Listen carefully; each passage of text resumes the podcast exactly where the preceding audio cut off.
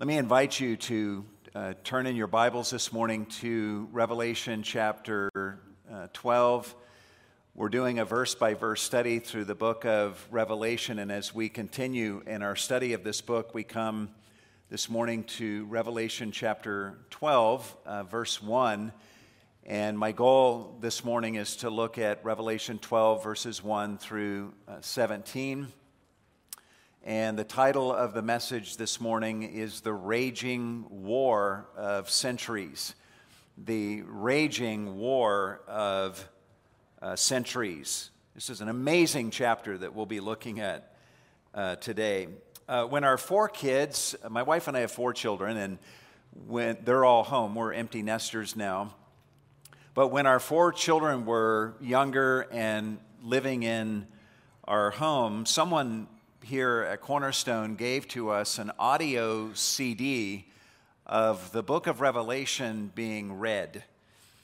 Um, and it was being read with musical accompaniment provided by the London Symphony Orchestra. And as you can imagine, the professional reader who was reading the text of Revelation was reading it in a dramatic fashion, and the epic sounding musical score made their reading all the more dramatic.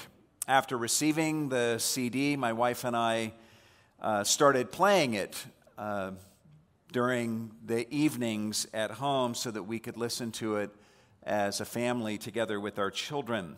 And my wife and I, uh, and most of our children, loved the audio CD. But we noticed that one of our children would disappear from the room whenever we put that CD in. And after noticing that pattern, we pursued that child as they fled into another room of the house and discovered from them that the reading of the book of Revelation terrified them. And we learned that Revelation chapter 12 was one of the chapters that scared them the most. And that's what we're going to be looking at today. Uh, in our chapter, today, uh, we're going to be reading about a great red dragon that is waiting to devour a pregnant woman's child when it is born. And when the dragon fails at that, he chases the woman into the wilderness and tries to drown her with a flood of water coming out of his mouth. The Lord of the Rings and Chronicles of Narnia have nothing on this chapter. Last week we saw the seventh trumpet of judgment blow. This is the final trumpet that we have learned finishes the mystery of God and brings history to its climax. In the final verses of Revelation chapter 11, we're given a glimpse of how heaven responds to this blowing of the seventh trumpet. And in the final verse of chapter 11, we see a terrible storm exploding forth upon the earth. And so we turn the page, as it were, into Revelation chapter 12, expecting to read more about the impact or the fallout of this seventh trumpet upon the earth, but that is not what we find. Instead, we find God giving to the Apostle John a vision of the larger struggle between God and Satan, so that John and we can have a context for understanding the mystery of God that this seventh trumpet is going to finish. What is narrated for us in Revelation 12 involves great signs in the heavens and description of the war that rages on two battlefields the battlefield of earth and even the battlefield of heaven. Our passage today should remind uh, all of us that when we were born onto this earth, we were born on a battlefield where a war has been raging long before we arrived.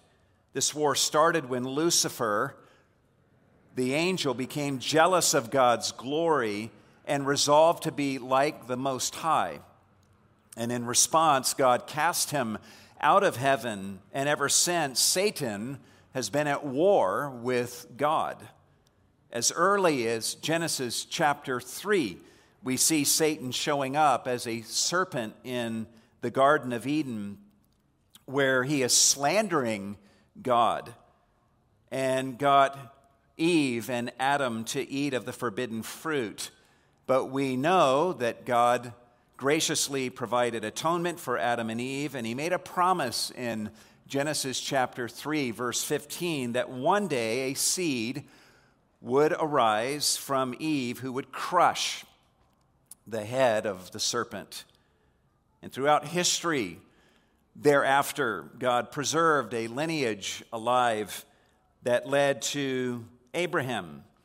In Genesis chapter 12 and in other passages, God promised Abraham that he would bring blessing to all the nations of the earth through Abraham and his seed. In his old age, Abraham, together with his wife Sarah, had a son named Isaac. From Isaac came Jacob, to get my facts right. And from Jacob came what? The 12 tribes of Israel. And those 12 tribes became a great nation, whom God delivered from the land of Egypt and brought into the land of promise. And throughout Israel's history, throughout the Old Testament, we see God promising again and again that from Israel will come forth the Messiah of the world. And this sets the stage for where John is going to pick up and describing for us in chapter 12 here this war that is waged between Satan and God's Messiah who comes forth from Israel. The way we're going to break down our study of this passage this morning is we're going to observe five developments in the war that rages between Satan and God's Messiah. Five developments in the war that rages between Satan and God's Messiah. And the first of these developments is number one, that Satan tries to devour the Messiah when Israel brings him forth. Satan tries to devour the Messiah when Israel brings him forth. Observe what John says happens in verse 1. John says, A great sign appeared in heaven a woman clothed with the sun and the moon under her feet, and on her head a crown of 12 stars. And she was with child, and she cried out, being in labor and in pain to give birth. Notice that this chapter begins in verse 1 by saying, A great sign appeared in heaven. You might want to underline that word sign.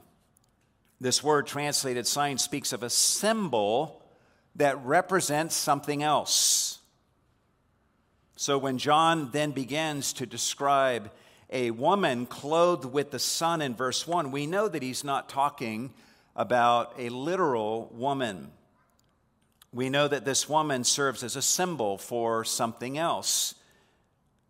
John describes what he sees here as a great sign, meaning that this sign looms very large in his vision and is very important. As for the woman that he sees, John describes her as a woman clothed with the sun and the moon under her feet, and on her head a crown of 12 stars. The language here takes us all the way back to Genesis chapter 37, verse 9, where you will recall that Joseph had a dream. And he told his brothers about this dream that he had, a dream in which the sun and the moon and 11 stars representing his brothers were bowing down to him. So we've got the sun and the moon and the stars. And the fact here in Revelation 12 that the woman in John's vision is featured with the sun and the moon and the seven or 12 stars makes it rather easy for us to conclude that this woman represents the nation of Israel, which is composed of how many tribes? 12 tribes. This fits with the fact that Israel is often in the Old Testament depicted as a woman, in fact, as the wife of Jehovah uh, throughout the many books of our New Testament. In verse 2, John tells us that this woman is in labor. She's about to give birth, which may speak of the pains that Israel endured throughout her history, especially in the centuries leading up to the birth of the Messiah. John continues in verse 3 says, Then another sign appeared in heaven, and behold, a great red dragon. Again, the fact that John describes this dragon as another sign alerts us to the fact that the dragon he sees is not a literal dragon, but that this dragon symbolizes something else. In verse 9, John will tell us specifically that this dragon is the devil, so that we will be in no doubt as to who he's talking about. But for now, John describes the sign that he sees as a great red dragon having seven heads and ten horns, and on his heads were seven diadems or crowns. We may get some help in discerning what the seven heads and the ten horns represent in the next chapter of Revelation, but for now, we know that horns in Scripture represent power, right? We also know that diadems represent royal authority. The fact that this dragon has ten horns and seven heads with seven diadems probably indicates that this dragon is trying to attain to a totality of power that belongs to God alone. Satan, we know, is hungry for power, yet his greed for godlike power has turned him into a hideous creature that John sees here as a great red dragon. Such beautiful crowns on the heads of such an ugly dragon. Would you want these crowns for yourself if acquiring them turned you into a dragon? This is what has happened to Satan. He is a dragon, John says, which shows that he is vicious and scary. He is red, which represents him as a bloodthirsty killer. And he is great, meaning that he is very powerful. Describing this dragon, John continues in verse 4 and says, And his tail swept away a third of the stars of heaven and threw them to the earth. The statement likely is teaching us that when Lucifer or Satan rebelled against God at his initial rebellion and was cast out of heaven, a third of the angels joined him in this original rebellion, and those third of the angels were cast from heaven to earth together with Satan. And these fallen angels are what we call demons. As for what this dragon is doing at this moment, John continues in verse 4 and says, And the dragon stood before the woman who was about to give birth, so that when she gave birth, he might devour her child. Satan knew. He read his Bible. He knew that the Messiah would be born through the people of Israel. He remembered God's promise to crush his head through this Messiah who would come forth from Israel. So he stood ready to devour this Messiah as soon as he was born. Better to deal with him when he is an infant than to have to do battle with him when he is full grown, right? Well, observe what John says in verse 5. And she gave birth to a son a male child who is to rule all the nations with a rod of iron, and her child was caught up to God and to his throne. We know from Matthew's gospel that once Jesus was born, Satan inspired Herod to have the baby Jesus found so that he could kill him. When Herod realized that he had been tricked by the Magi, he sent his soldiers to kill every Jewish boy in Bethlehem two years and younger. Herod's actions were inspired by this great red dragon who wanted to devour the Messiah before he could grow up. John tells us here in verse 5 that Israel, this woman, gave birth to a son, a male child, who is to rule all the nations with a rod of iron. This language tells us clearly that this child being born is the promised Messiah, the one who is not simply destined to rule over Israel, but to rule all of the nations on earth. And he is to rule them with a rod of what? a rod of iron that is unyielding and irresistible. John literally condenses the story of Christ's perfect life, his birth, perfect life, death, and resurrection pretty dramatically here. But Christ's death and resurrection are implied. It turns out that the great red dragon succeeded in killing Christ upon a cross but we know from Scripture that God raised Jesus from the dead and then ascended him to heaven. Or, as John says here in verse 5, that he, Jesus, this child, was caught up to God and to his throne, where Jesus now sits at the right hand of God. Being caught up to God and to his throne, Jesus is now, as it were, out of the dragon's reach. There's no way the dragon can devour him now. But what happens next? This brings us to the second development in this war that rages between Satan and God's Messiah. Number two, Israel, represented by the woman, flees to the wilderness to be nourished by God for 1,260 days. Israel flees to the wilderness to be nourished by God for 1,260 days. At some point, after this ruler born of this woman is caught up to God and to his throne, John says in verse 6 Then the woman fled into the wilderness where she had a place prepared by God, so that there she would be nourished for 1,260 days. Now, in verse 5, we saw a gap between Christ's birth and his ascension. Here in verse 6, we see a very large gap between Christ's ascension and the midpoint of the tribulation period that is still to come, which is the very moment in history where John finds himself right now with the blowing of the seventh trumpet, where Israel is fleeing into the wilderness to be protected from Satan and nourished by God for 1,260 days.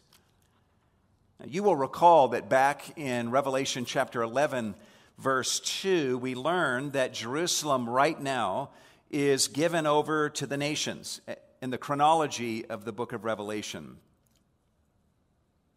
Who we learn will tread, these nations will tread underfoot the holy city for 42 months. That's what's where we are as we track through the book of Revelation. In verse 2 of chapter 11, we're told they will tread underfoot the holy city for how many months? 42 months. How many days is 42 months? 42 times 30 equals 1,260 days that John is speaking about here in verse 6. The fact that Jerusalem is being trampled by the nations during this time period would explain why Israel needs to flee to the wilderness for safety. Beyond what's revealed in Revelation 11, we can, be, we can very comfortably infer something else. In chapter 11, we learn that the Antichrist has made war against the two witnesses and left their bodies to rot in the streets. And it's likely in the flush of that victory that the Antichrist goes into the temple, declares himself to be God, and sets up some image of himself in the Holy of Holies, which Daniel calls the abomination of desolation. And Jesus himself speaks to the Jews in Matthew 24. Write this reference down Matthew 24, 15 and 16. when he says, When you see the abomination of desolation, which was spoken of through Daniel the prophet, standing in the holy place, then let those who are in Judea flee to the mountains. That's the time to get out of Jerusalem and Judea and flee to the mountains. That's in Matthew 24. Here in Revelation 12 6, John speaks of this woman who represents Israel and says in verse 6 Then the woman fled into the wilderness, just as Jesus instructs in Matthew 24, where she had a place prepared by God, so that there she would be nourished for 1,260 days. There are many places to hide in the wilderness mountains of Israel. Just ask David, who successfully hid from King Saul and his men for many months, if not years. This is why they are still discovering Dead Sea Scrolls that have been lying concealed for 2,000 years. And hiding in this wilderness is what many Israelites will do during this time period that we know of as the second half of this tribulation period that is still to come. According to this vision that John is seeing here, this woman who represents Israel will find a place to hide that has been prepared for her by God and there she will be nourished and sustained for the entire period of 1,260 days, which will come to an end at the second coming of Christ. At this point, the first scene of this chapter closes, and we're left to wonder what is going to become of this woman who's hiding in the wilderness for three and a half years. John will come back to her but in verse 7, John's attention is directed towards a war that breaks out in heaven. And this leads us to the third event that happens in this great conflict that rages between Satan and God's Messiah. Number three, Satan and his angels wage war with Michael and his angels in heaven. Satan and his angels wage war with Michael and his angels in heaven. Observe what John says beginning in verse 7. And there was war in heaven. Michael and his angels waging war with the dragon. The dragon and his angels waged war. And they, speaking of the dragon and his angels, were not strong enough, and there was no longer a place found for them in heaven. I would agree with those commentators who say that these verses are not describing the original overthrow of Satan from heaven, but that these verses are talking about a specific battle that is still to take place in the future from our vantage point. In fact, it's a battle that will take place right at the midpoint of the tribulation period. A battle that will be in heaven, that Satan will be engaged in. And you might read these verses and be thinking, how can Satan and Michael, the angel, be fighting in heaven? Can Satan even enter heaven at the present time? Seems a little odd to us, but the answer is yes, right now, there is a sense in which Satan can enter heaven. All you have to do is read Job chapter 1 and Job chapter 2 and see Satan among the angelic beings that are presenting themselves before God in heaven. And what do we see Satan doing when he presents himself before God in Job 1 and 2? We see him accusing Job in God's very presence.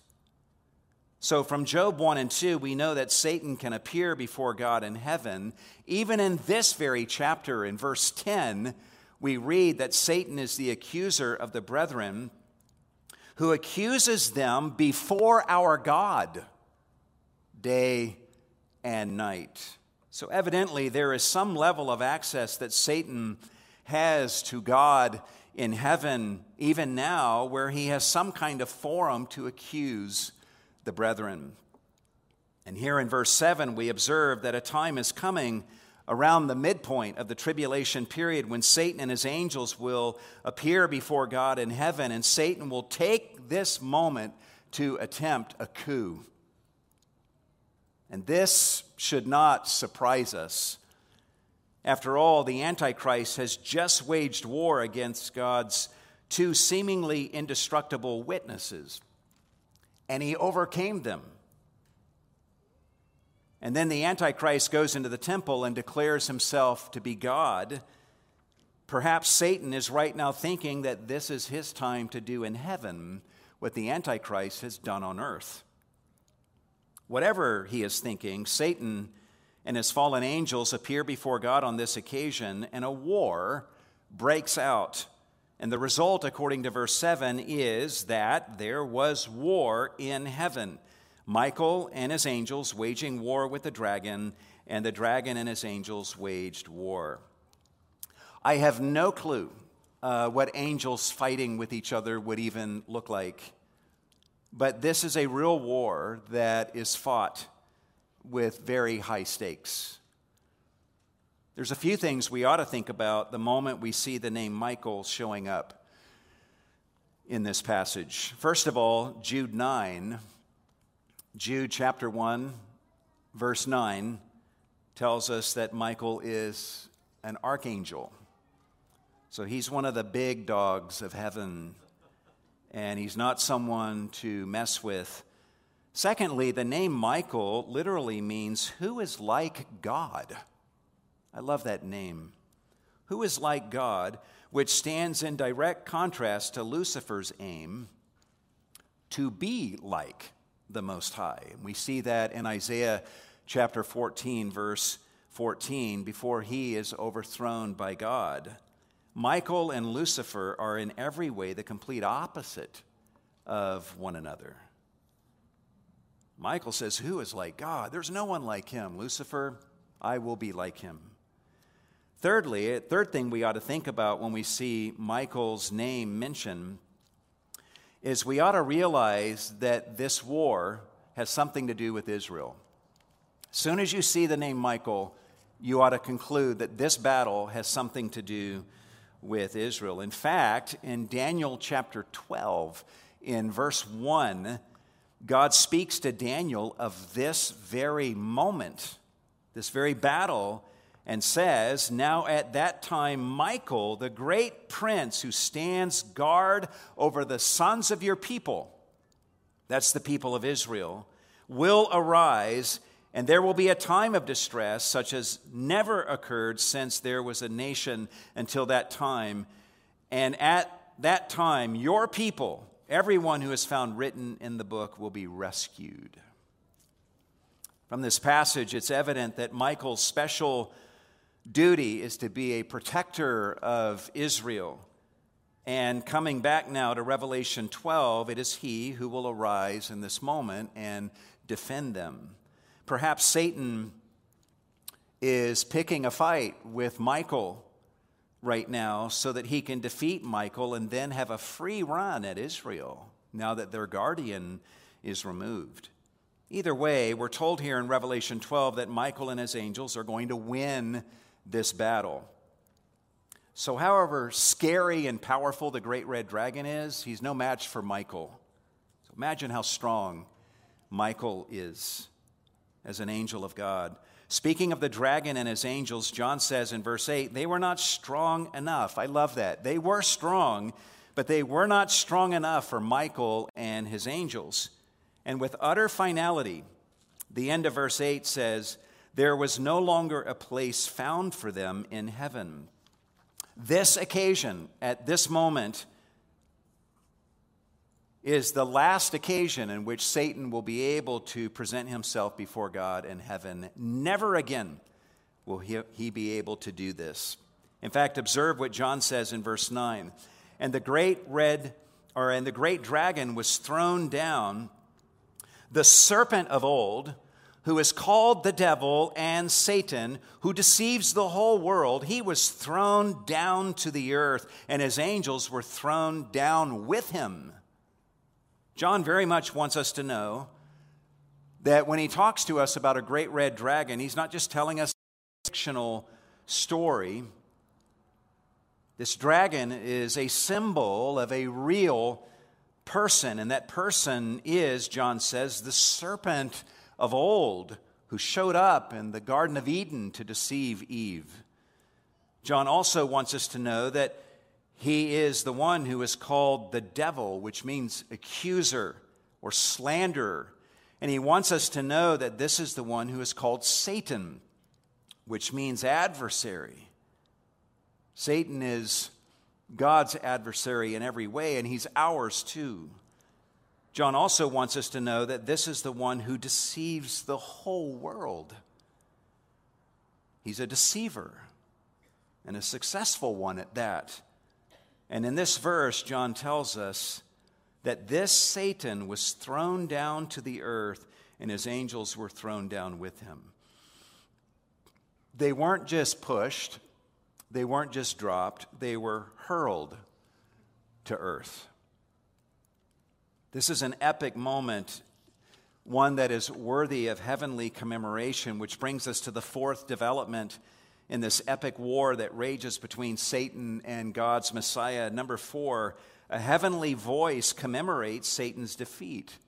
A heavenly voice commemorates Satan's defeat. Observe what John says in verse 10.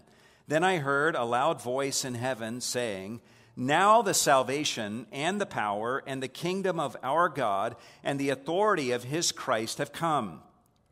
For the accuser of our brethren has been thrown down, he who accuses them before our God day and night. Now, we're not told who the speaker or speakers are here, but whoever they are, they speak with one unified, loud voice. And whoever they are, they speak about the saints as our brethren, which means that those who are speaking here with one voice clearly are glorified saints. As for what they say, John hears them say, Now the salvation and the power and the kingdom of our God and the authority of his Christ have come. Why is this so? This unified voice says, For the accuser of our brethren has been thrown down.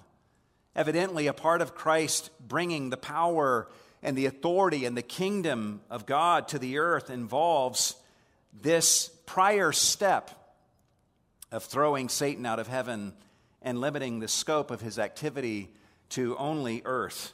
Once this casting down has happened, the saints in heaven now see that the final victory of Christ is so inevitable that it is as good as done. When these saints, speaking with a loud voice, describe Satan as the accuser of the brethren, a good question to ask is who are the brethren that they are speaking about here? And in this context, it's probably Israelites who are believing in Christ during the tribulation period. Perhaps part of Satan's war in heaven was an effort to accuse these Israelite saints before God in order to persuade him to abandon his people, to abandon the elect among the people of Israel whom God had saved, so that Satan could then have them and have his way with them. As for how often Satan engages in this activity, of accusing these brethren, the speakers here describe Satan as he who accuses them before our God day and night. In other words, all the time. And given the fact that we see Satan doing this same thing in Job 1 and 2 back in the Old Testament, given the language that is used here in this verse, we can be sure that Satan is doing this very thing even right now, accusing you who know Christ before God, trying to get God, to persuade God to agree with his accusations and to be done with you. We could be thankful that we have Christ as our advocate who's always in the presence of God, who shed his blood for us, and who stands in the presence of God, always interceding for us and being our advocate. He is our salvation. Not just on the day of our conversion, but every time Satan accuses us before the Father in heaven and Christ steps forward as our advocate, he is in that moment our salvation in ways we can't even fully comprehend. As for how these tribulation saints that Satan accuses overcome Satan, this unified voice in heaven continues and says, look at verse 11. And they overcame him because of the blood of the Lamb and because of the word of their testimony, and they did not love their life even when faced with death. For this reason, rejoice, O heavens, and you who dwell in them. How did these Jewish saints who are now in heaven overcome Satan? They overcame him because of the blood of the Lamb that was shed for them by Jesus at the cross. And guys, that's the only way any of us will ever be able to overcome is through Jesus and his blood that was shed for us at the cross. The blood of the lamb shed for them at the cross was the answer to every charge that Satan made against them as he accused them before God. These saints also overcame him because of the word of their testimony. And the word of their testimony is the gospel. It was through the gospel and through faith in the gospel and by remaining true to that gospel that they overcame. They also overcame because the text says they did not love their life even when faced with death. They were willing to die for the one who had died for them. They loved Jesus more than they loved their own lives. And for all of these reasons, they overcame. And because Satan and his angels are now cast down to earth, and because those he tried to overcome have overcome him, and because there is now never to be a place in heaven again for Satan to show his ugly face, this unified voice of the saints in heaven says, For this reason, rejoice, O heavens, and you who dwell in them. They enjoy heaven all the more in this moment, knowing that Satan will never appear again.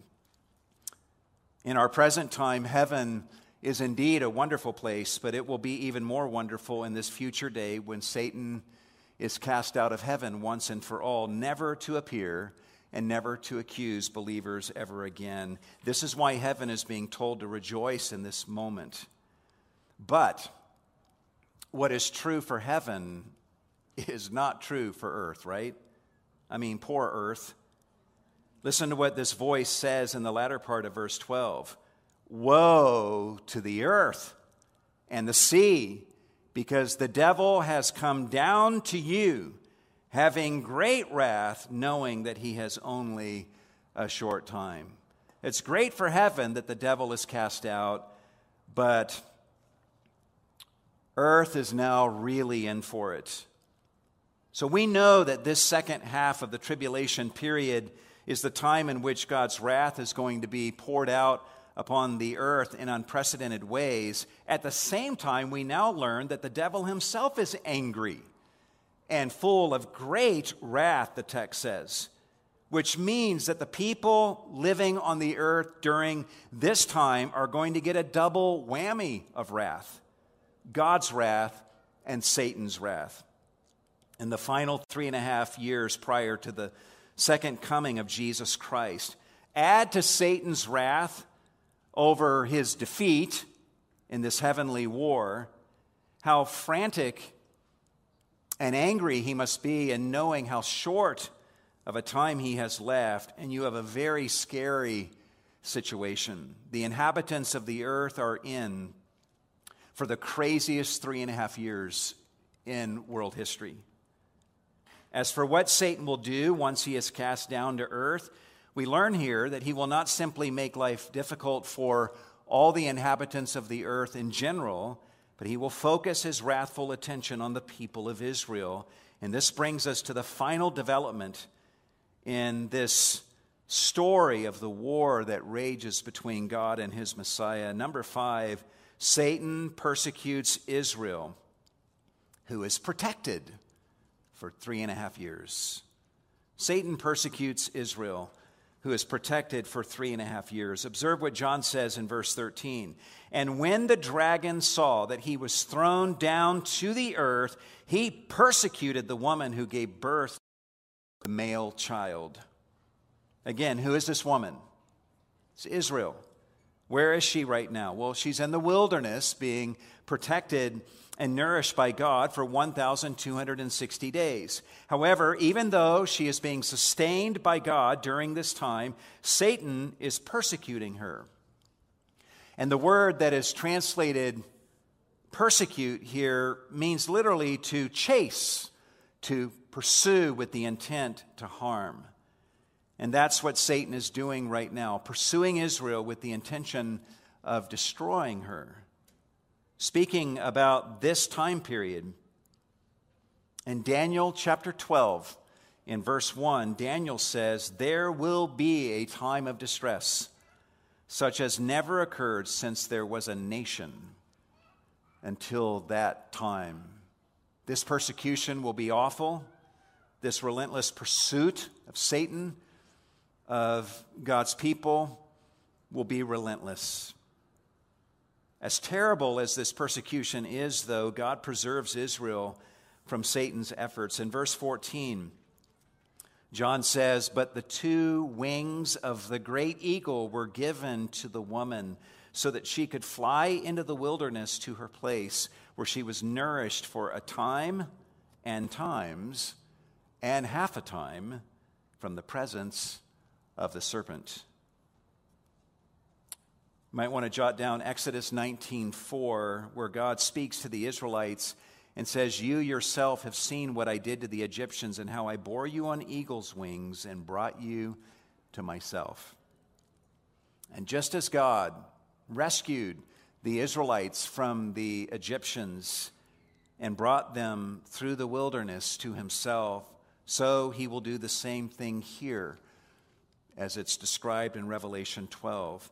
And while Israel is hidden out in the wilderness, we're told here in verse 14 that she was nourished for a time and times and half a time from the presence of the serpent. And we all read that and ask, What is a time and times and half a time, right? In fact, parents, if your children are ever impatient, wanting something right away, just say, Wait a time and times and half a time.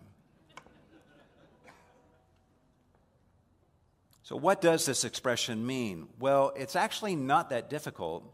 Think about it. We're already told in verse 6 in a parallel statement that this woman will be nourished by God for 1,260 days, right? And that is 42 months. That is three and a half years. Exactly. Three and a half years. So, what is a time and times and half a time?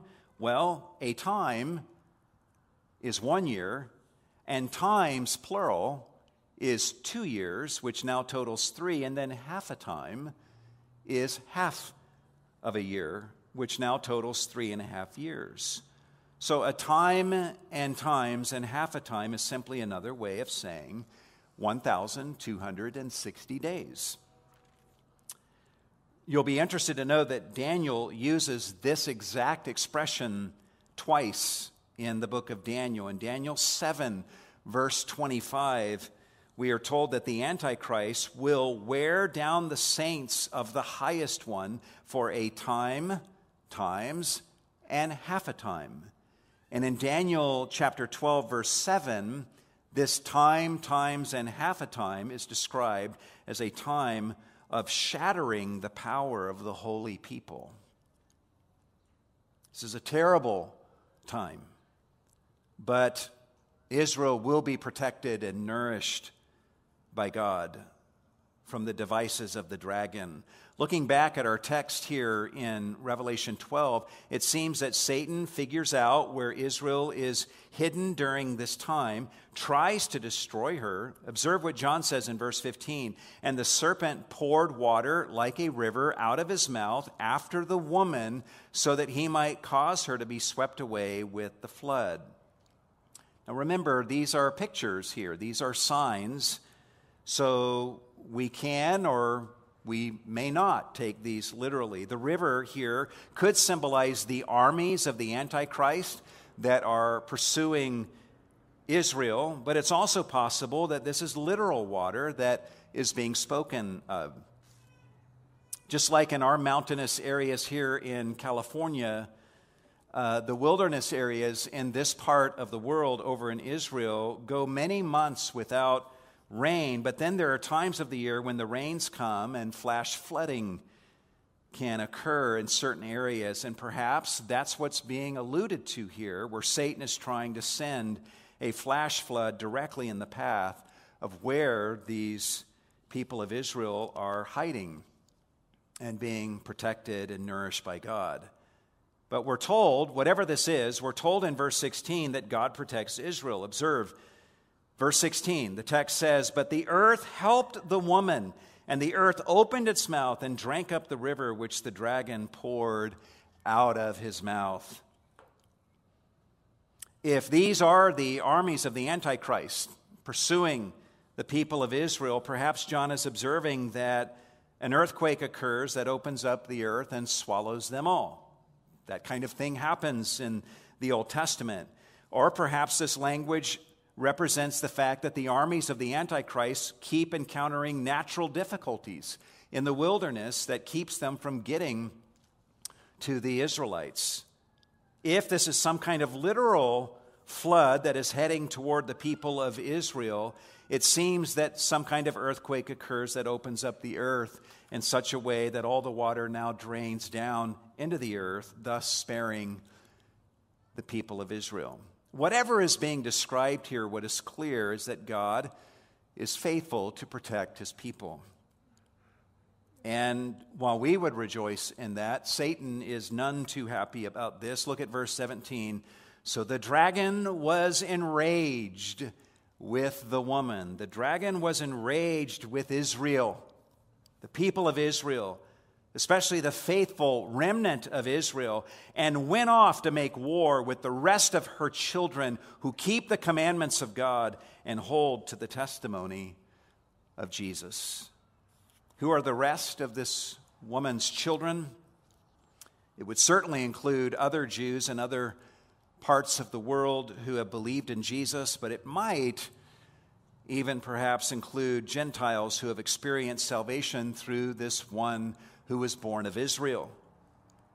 Whoever these children of the woman are, John describes them as those who keep the commandments of God and hold to the testimony of Jesus. These are the ones who are the special objects of Satan's wrath during the latter half of the tribulation period, and he will go after them in a frenzy of rage. And that, ladies and gentlemen, is Revelation 12. And I did not see any children fleeing.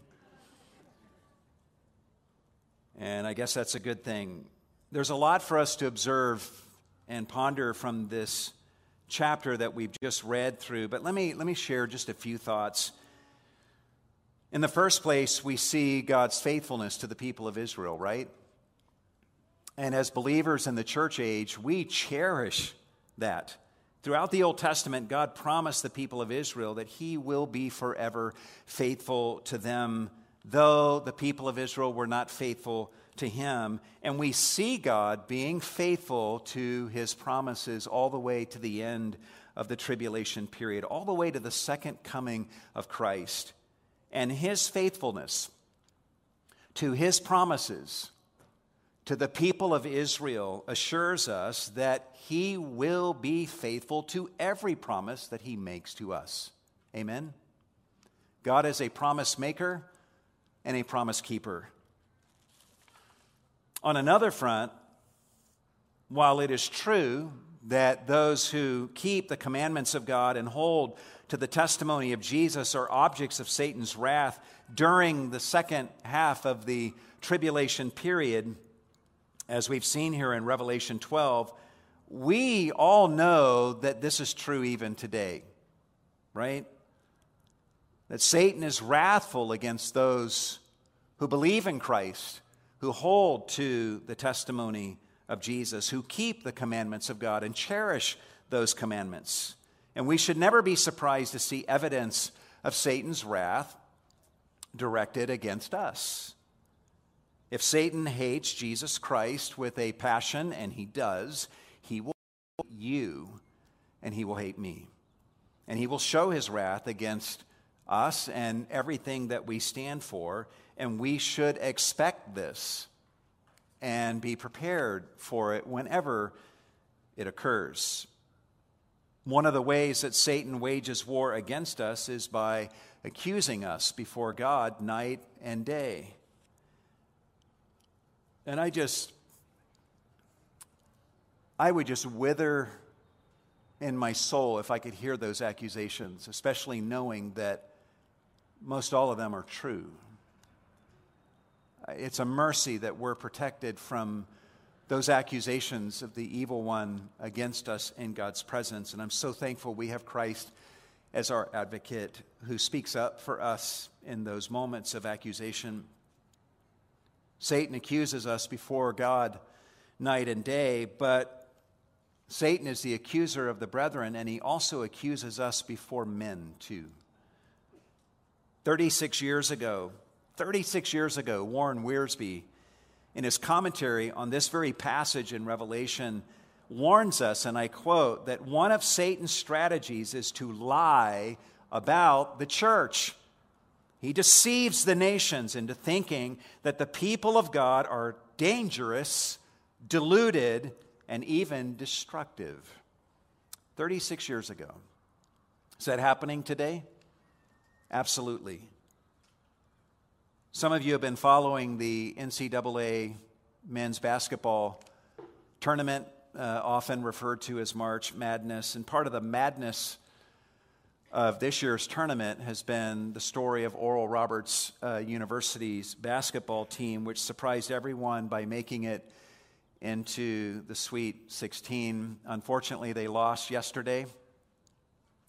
Uh, and I, I, I haven't watched any of the games, but I watched that one because I was excited to see them do well. When they missed the final shot of the game, I yelled so loud that my dog scurried from the room. and I had to go after him to say, It's okay, I'm not mad at you. Uh, but Oral Roberts University's basketball team surprised everyone by making it to the Sweet 16.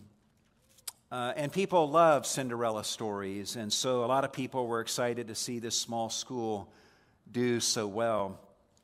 But there were some people that were not happy about it at all. In fact, they were seething in an opinion piece for USA Today, uh, a writer wrote an article saying that Oral Roberts University's success in the NCAA tournament is not the feel good March Madness story that we need right now.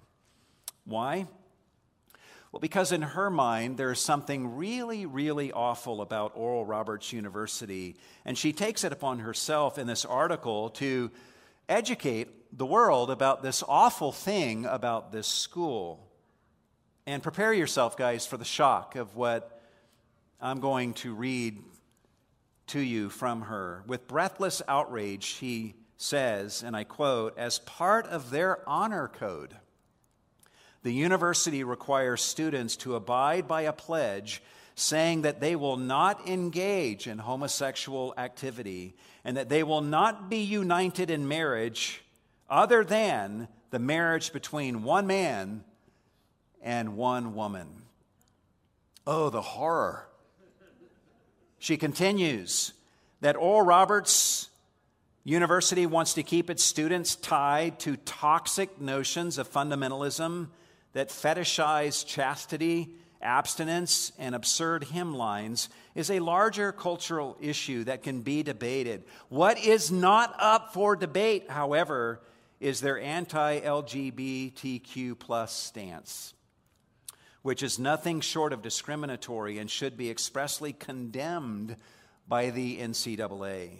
Any and all anti LGBTQ plus language in any school's policies should ban them from NCAA competition. However accomplished, she says, its young student athletes are, Oral Roberts University is a hotbed of institutional transphobia, homophobia, with regressive sexist policies. There is no way to separate their men's basketball team from the dangers of their religious dogma, no matter how many top seeds they defeat. Whatever the Oral Roberts men's basketball team manages to do on the court cannot obscure the dangerous and hateful ideology of its core institution. Unquote. This writer's opinion is out there, and it's growing, and it's coming to our doorstep. And when it does come to our doorstep, will we stand fast in the face of Satan's rage against us? Will we love Christ more than we love our own lives? Will we love Christ more than we love our own jobs? Some of you have already had to deal with this. It's already come to your doorstep in the workplace. Will we love Christ more than the world's esteem? Will we cherish his commandments and still keep them when the world says those commandments are actually evil? Will we love Christ more than the right to play in the NCAA tournament? This writer for USA Today views Oral Roberts University's policies on sexuality as regressive. That's the word she uses. But actually, the part of their policy that she's taking issue with is ahead of its time. For it is consistent with God's eternal word, and it will be the reigning policy in Christ's future kingdom, long after the NCAA and every other human institution has been cast aside and forgotten. And as believers in the church, we cannot forget this. As believers in Jesus, we are on the winning side. We are on the right side of history. Let Satan and his minions rage all they want against us. In the days to come, they will try to wear us down with their accusations, but let us remain steadfast and act like we actually know something, and that is that Christ will win in the end, and that the day is coming when the saints of the Most High God will reign with him forever and ever. Amen. And in the meantime, guys, let's love one another and be careful how we speak about one another. I can't think of a time in my lifetime when it's more important that we as a church show to the world what genuine unity looks like. And yet, I don't recall a time in my own lifetime when it has been more difficult to maintain that unity. These are challenging times for us as believers in the church. And we need to be careful to love one another and be careful in how we speak to and about one another. I'm amazed lately how freely Christians can hurl accusations against one another and do Satan's dirty work for him. You, as a Christian, are never more like Satan than when you utter a carelessly worded and cynical accusation against another brother or sister in Christ. So be very, very careful. As we learn in this passage, Satan is the accuser of the brethren. That job is already taken. Find something else to do with your time and leave that filthy work to him. Appreciate the fact that Satan is accusing you before God all the time with accusations that are often largely true. Yet you have an advocate in Jesus who is in the presence of the Father, who died on the cross for you so that you can have atonement for any sin that Satan might rightly accuse you of. Let the mercy that you are daily receiving move you to be merciful and charitable towards your brothers and sisters in Christ so that we can stay unified in these dark and difficult days and let's not forget that Satan is our enemy, not each other. And if you are here today and you, in listening to this message, realize that you need an advocate who can plead for you now, but also on Judgment Day, you've got one, and his name is Jesus Christ, if you would receive him. Cry out to Jesus. Trust me, you're going to need an advocate on Judgment Day to plead your case. An advocate who died and shed his blood to give you atonement for every sin. You're going to need that advocate, and he offers himself to you right now, even in this moment. Call upon his name, believe in him, and he will rejoice to be your advocate now, beginning today, all the way to Judgment Day and throughout eternity. What a great Savior he is, and we're so blessed to have the Lord Jesus Christ as our Savior and our King. Let's go to the Lord and pray.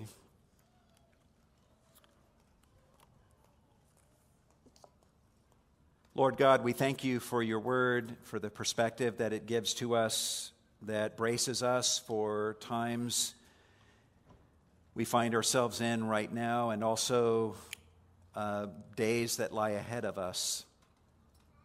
Help us not to be faint of heart. Help us to be men and women who are willing to fight, but who are also wise in choosing the hills we're going to die on.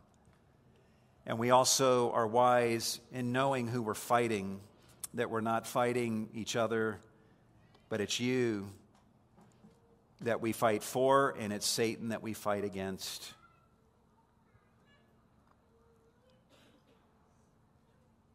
We thank you above all for the Lord Jesus Christ, who stands as our advocate in your presence even now, and who one day is going to return and establish his kingdom upon the earth, and we will reign for him forever and ever, living in an existence completely free of sin,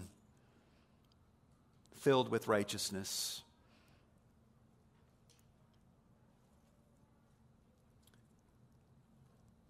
Help us not to get caught up in seeing only what is here and now. We must face the present, but may we always have one eye on this future that the Apostle John is giving to us so that we then can see the present from that perspective and then lean into that, move into the present with full engagement and with confidence, knowing that the outcome is sure. And you are good. You are a good God to give us this wisdom, Lord. We thank you for it. We receive it and ask you to help us to live in the good of this wisdom in the days of the week ahead. And we ask all of these things in Jesus' name. And all God's people said,